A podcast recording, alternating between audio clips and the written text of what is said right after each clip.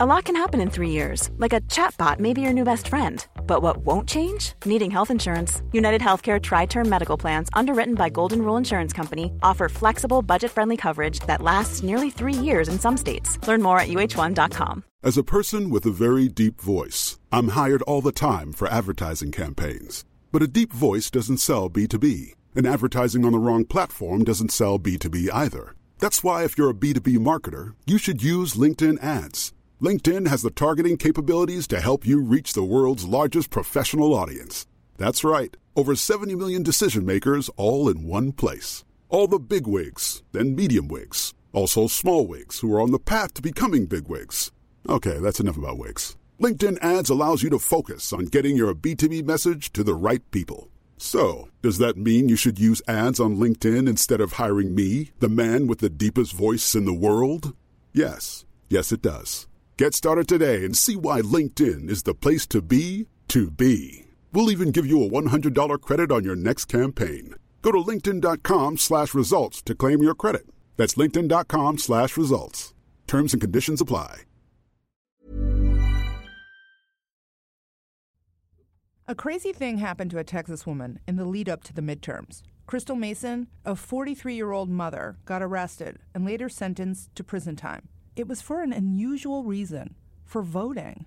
After Crystal cast a ballot in 2016, she went home and thought nothing of it until one day a stranger approached her in a hallway. A lady stopped me and she said, Go ahead and place your hand behind your back. You're being arrested for illegally voting.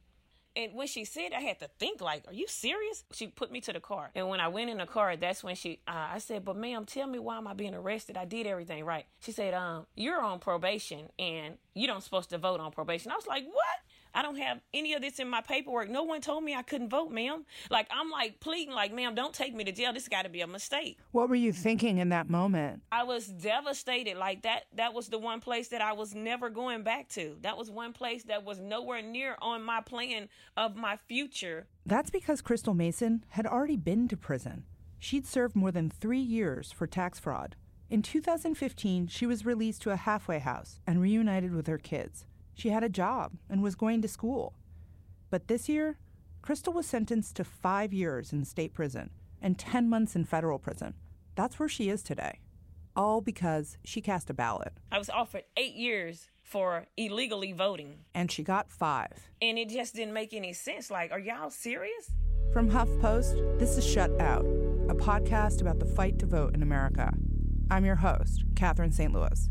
This is episode two Jailed for Voting. In Texas, felons on probation like Crystal can't vote. To be able to, they have to be totally done with their sentence. Off parole, off probation, no longer under any supervision. But Crystal didn't know that. She says no one ever told her, not the judge who sentenced her, and no one at the halfway house where she first lived when she got out. My supervised release officer supervisor testified on the stand and stated that he never told me that I could not vote. Yeah, so you didn't know? No, not at all. It's easy to see why Crystal would be confused. The rules on when felons can vote vary widely. In some states, you can vote on probation. In two states, you can even vote while incarcerated. In the strictest states, felons can never vote again. You heard that right. They get a lifetime ban. There's enormous confusion about felony disenfranchisement laws. The amount of confusion is remarkable, and the fact that you know every state can determine its own policies means it's just a, a maze to get through and to try to understand um, what your legal rights actually are. That's Marc Mauer. He's the executive director of the Sentencing Project, a group dedicated to criminal justice reform. Even election officials don't always know the rules on which felons can vote when. In 2005, the Sentencing Project called up election officials in 10 states to give them a kind of pop quiz on their local policy. They did not do very well. We found a 30% error rate among the election officials themselves Actually, 37% of officials got it wrong. So, in some cases, they believed people had the right to vote when that was not the policy in their state. In other cases, they incorrectly thought people were denied the right to vote in certain circumstances when that was not the case either. If a third of election officials get their state policy wrong, how can we expect felons like Crystal to always get it right?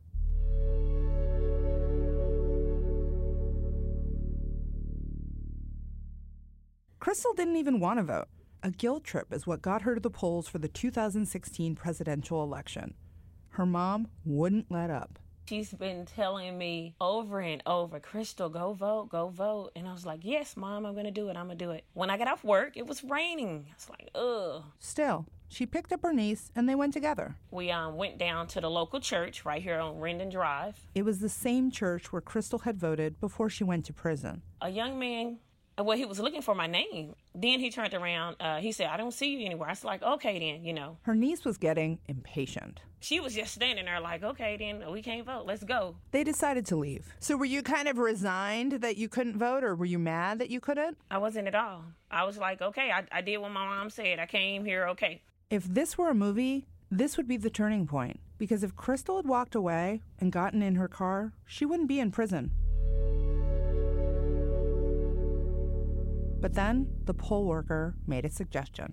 And the, and the guy said, but um, you can fill out a provisional form. And I was like, well, what's that? He said, if you're at the right location, it'll count. But if you're not, it won't. I said, oh, okay. Well, I can fill out that. To cast a provisional ballot, Crystal had to sign an affidavit swearing she was an eligible voter and not unsupervised release. It's in this long chunk of information in the tiniest font at the top of the form. But she did what so many of us do she skipped the fine print and signed. In court, she said she never would have voted if she had known it was forbidden. She had just seen her daughter graduate high school. Things were going well. She argued in court why would she jeopardize everything to vote? In the end, the vote she cast didn't even count, and still, she got punished. This is a ridiculous, ridiculous sentence and it's it's it's really um, distressing, you know, that somebody can be prosecuted and given a five-year term for voting. That's Lorraine Minnite. She's the author of The Myth of Voter Fraud and a Rutgers professor. She was willing to say, I made a mistake. I own it. I made a mistake. I think that's very clear. Why was she prosecuted? She was perhaps prosecuted and received a harsh sentence because there was an effort to make an example of her. Timing was everything. The district attorney who prosecuted Crystal, her name was Sharon Wilson, she was running for re election, touting herself as a proven champion for justice. Crystal got her harsh sentence before the midterms, and her case got national attention. Crystal felt her prosecution was about making a statement. What do you think the statement is, Crystal? Stay away from the polls. If you go to the polls, this could happen to you. So it leaves a lot of people unsure can they vote or not? That confusion is a kind of voter suppression. Felons who heard of Crystal's case might not vote. Felons might stay home rather than risk breaking the rules. We reached out to Sharon Wilson, the DA of Tarrant County, after she won re election in November, and she declined to comment on Crystal's case. Why does the United States disenfranchise people like Crystal? And not just a few roughly 6 million Americans can't vote because of a felony. And in our country, it seems like felons are never really done paying for their crime. Even if they've served their time, been on probation for years, they're considered second class citizens every election day. Somehow, voting rights has become wrapped up in a morality play. Today, it's as if felons have to pass a character test to vote. That's not democratic. In a democracy, when you turn 18, everyone can march down to the local city hall and register to vote. No one asks me if I have a drinking problem. No one asks me if I've been truant at school. That's what we mean by democracy, that it's not a question of character, it's a question of citizenship. Throughout American history, the right to vote has been expanded to different groups African Americans, women, teenagers, but one group that we still feel comfortable shutting out is people with felony convictions. all because of this kind of character test. Over the course of some 200 years, we've done away with all those other exclusions, and the ban on people with felony conviction remains the fundamental block to full democratic participation in the United States. In episode one, we covered how poll taxes and literacy tests were used to keep black men from voting after 1870 when the 15th Amendment was adopted. But another powerful and often overlooked tool was taking away their right to vote if they committed certain crimes. Take Alabama. In 1850, just 2% of prisoners were not white. But in 1870, just 20 years later, they made up 74% of prisoners. What changed? That massive increase came after 1868 when Alabama banned voting by all felons and ex felons. Christopher Uggen and Jeff Manza describe this period well in their book, Locked Out. But what about today? 48 states legally disenfranchise people with felony convictions in some way. But nowhere is this a bigger deal than Florida. More than a quarter of felons who can't vote live in the Sunshine State. You know, Florida has been the uh, sort of epicenter of felony disenfranchisement. Florida was another state that made it harder for felons to vote after the Civil War. Until recently, more than one in five African Americans in Florida couldn't vote due to felony convictions. And black people are disproportionately impacted because they're more likely to get charged with a felony than a white person who commits the same crime. Florida has a long history of permanently taking away voting rights from felons. And to get them back, some felons have to appeal to the governor himself. But first, they have to completely finish their sentence, and then wait five to seven years, and then apply for clemency. And even after that, it can be a long wait for a hearing. This September, I went to a clemency hearing in Tallahassee, and I met a 58 year old felon who was forced to sit out every election for 23 years. My name is Rolando Piega, and I came to restore my civil rights, and uh, thank God I got it. We're in an elevator. Our interview happened on the move because he was running, literally, to catch a plane back home to Davie, Florida. But while I had him, I asked him, why did he apply for clemency? It's, it's important to exercise your right to vote. And if they take it away from you, you feel like a misfit. When did you put in for clemency, sir? Back in uh, 2007. That's 11 years ago. That's incredible. I hear there's a lot of people stuck, you know, in, in the pipeline. He's right. For years, there's been a backlog of more than 10,000 applications. That's because hearings only happen four times a year. So, do you feel lucky? Absolutely. God bless. Lucky, and yet you waited 11 years, sir. Yes, I did. Another lucky one was Ricardo McLeroy. He got his hearing after seven years. He was just a skinny 21 year old when he lost his right to vote because of a felony. You don't have to show up in Tallahassee, but it really helps if you come in person to plead your case.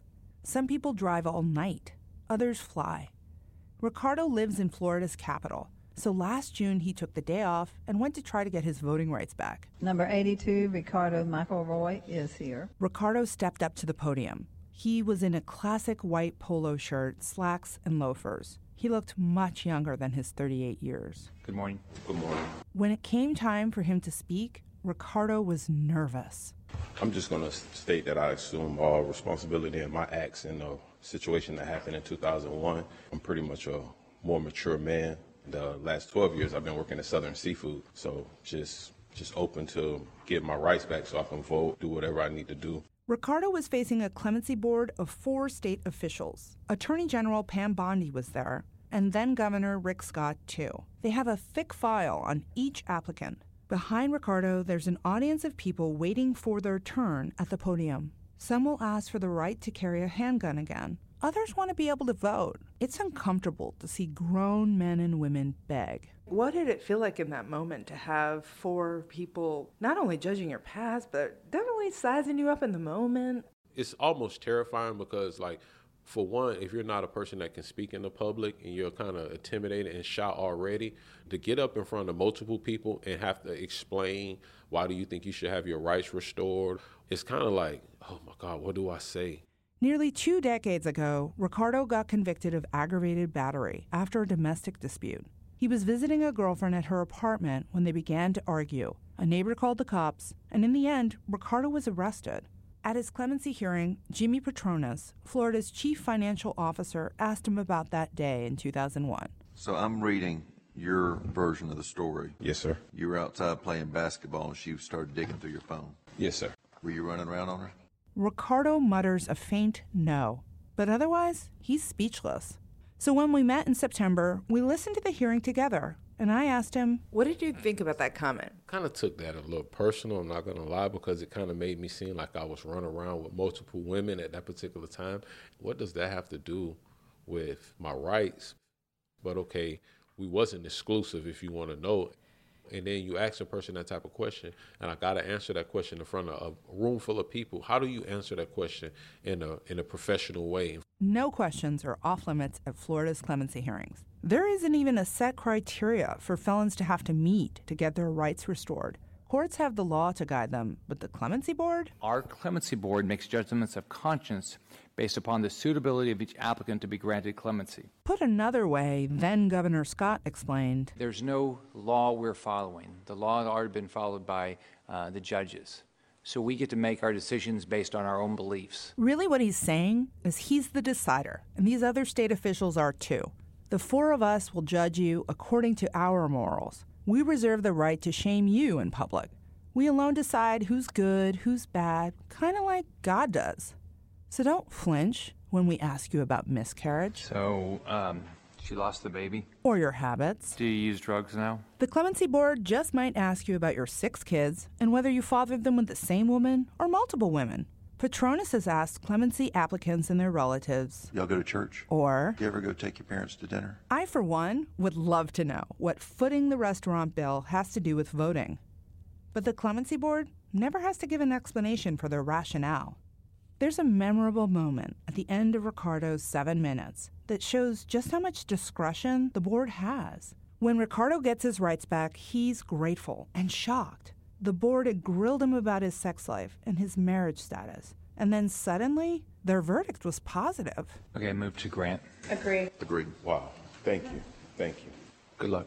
Ricardo was so elated, he didn't hear what else got caught on tape. So when we met, I played it for him.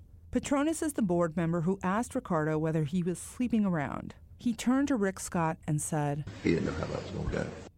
What Patronis said was that Ricardo didn't know how that was going to go. And then Governor Scott responded, Now, if he hadn't been here. Now, if he hadn't been here, Patronis says, Yeah, exactly. It's rare to have two people in power so openly acknowledge that power. In that moment, they decided Ricardo should vote again, so he can.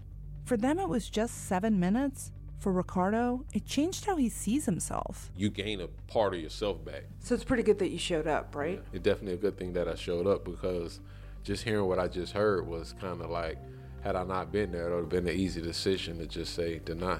For centuries, we as Americans have been comfortable with the fact that criminals lose their right to vote. But that might be changing. In November, Floridians voted to abolish the part of their constitution that forbids felons from casting ballots. The change was called Amendment 4. So people like Ricardo won't have to go to the governor and beg. After their sentence is complete, their debt paid, they automatically will have their voting rights restored. This is one of the largest expansions of voting rights in modern times. It's so significant that advocates compare it to the passage of the Voting Rights Act in 1965. Amendment 4 alone uh, has reenfranchised about one of every four people nationally who had lost the right to vote. Just a single amendment in a single state has made that much of a difference. When I spoke to Crystal Mason in September, she had just days until she had to go back to prison. She was upset, especially when she talked about her kids and her derailed future. I'm the prime example of rehabilitation. When I got out in 2015, I got in school. I got a job and then I went and got a better job. I was still being a provider to my kids, being a mother, number one. I opened up an event center. I have all these positive that you should be focused on, but you turn around and try to penalize me for something I didn't know. With less than a week till prison, do you know what Crystal was doing? I've been talking to the community um, about voting. So this is my drive and my energy, and that's it. I go, I walk the neighborhood. I'm passing out a fly, I'm passing out flyers. I I got people coming to my event center tonight. We're holding a um, voter registration drive. In her last days of freedom, Crystal was getting out the vote. Why? So many people that I have talked to that's not on probation, that's um that don't have a felony and that has never voted. I have a 30-year-old that I spoke with and I told her, "Please be my voice. Please." Recently we called Crystal in prison. The background noise can get a little loud at times. Hi, Crystal. Hello, how you doing? Good. How are you? I'm fine, thank you. Uh, my name's Sam Levine. I'm a reporter at HuffPost. I cover voting rights here, and I've been closely following your case and I'm here with my colleague Catherine, who I know you talked to. Hi, Crystal. When we spoke to her, Crystal said her teenagers were getting out the vote too. Her son and daughter knocked on doors for Beto O'Rourke. And when she ran across people that kept saying, well, oh, well, voting is not going to make a difference, she said she shared on my story. She said, Mom, I got so many people to vote off of your story. Crystal used to be apathetic about voting. Remember how her mother had to nag her to do it? But now in federal prison. She can't stop watching politics on TV. Here's Sam asking her about it. Have you kept up with politics and the midterm elections we just had? Yes, I sat in front of the TV from 7:30 a.m. to I think 11. Yes, I have been all in it. It's so important now because again, like I said, my case if it was the right people in the office, it wouldn't have even went this far. She's doing okay, but as she said, Out here I feel like for no reason. It's just overwhelming. On the outside, Crystal's daughter is now responsible for keeping their household going. I have a 19 year old baby that's trying to work and trying to pay my mortgage.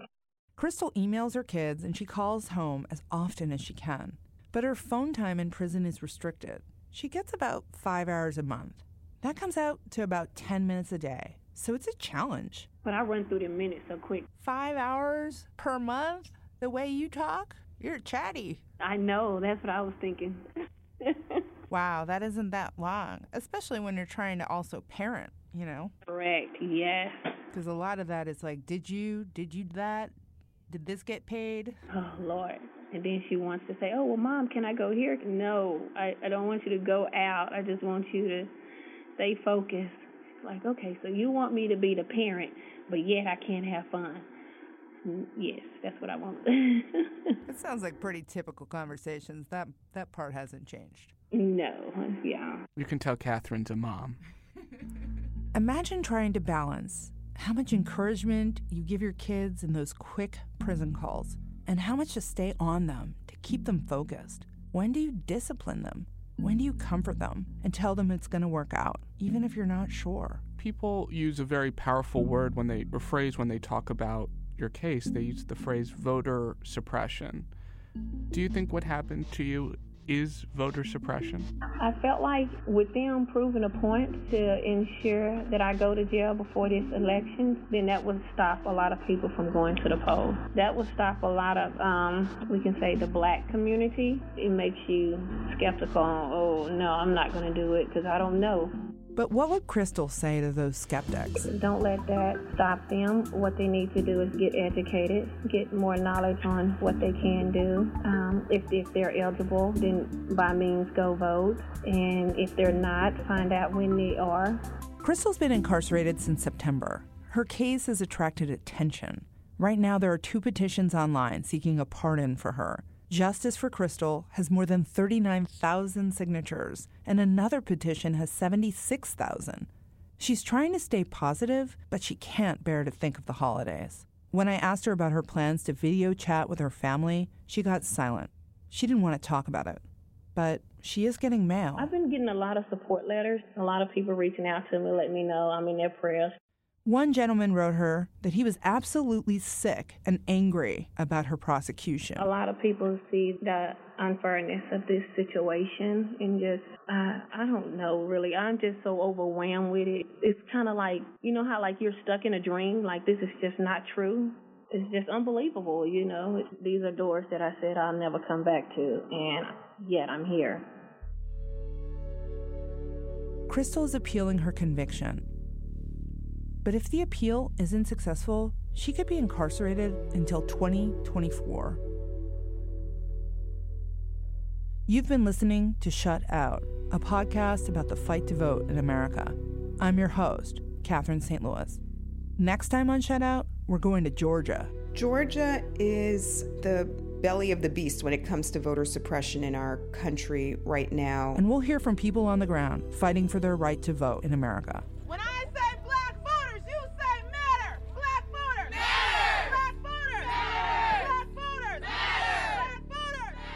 This episode was written and reported by Sam Levine and me. We're edited by Sam Story.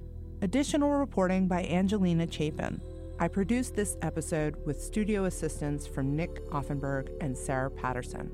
Special thanks to Paul Josephson, Joe Confino, and Angelina Chapin, and a huge thumbs up to HuffPost's Mark Jenks, who managed this production with grace.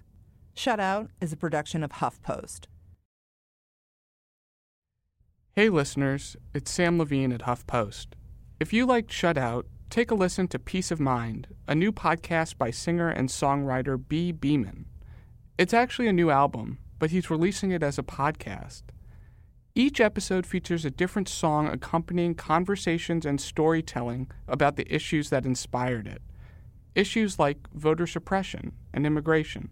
We think you might like episode 3 of Peace of Mind. It's all about voter suppression and features an in depth interview with Dale Ho, the director of the Voting Rights Project at the ACLU. New episodes are available every Friday. Subscribe wherever you get your podcasts.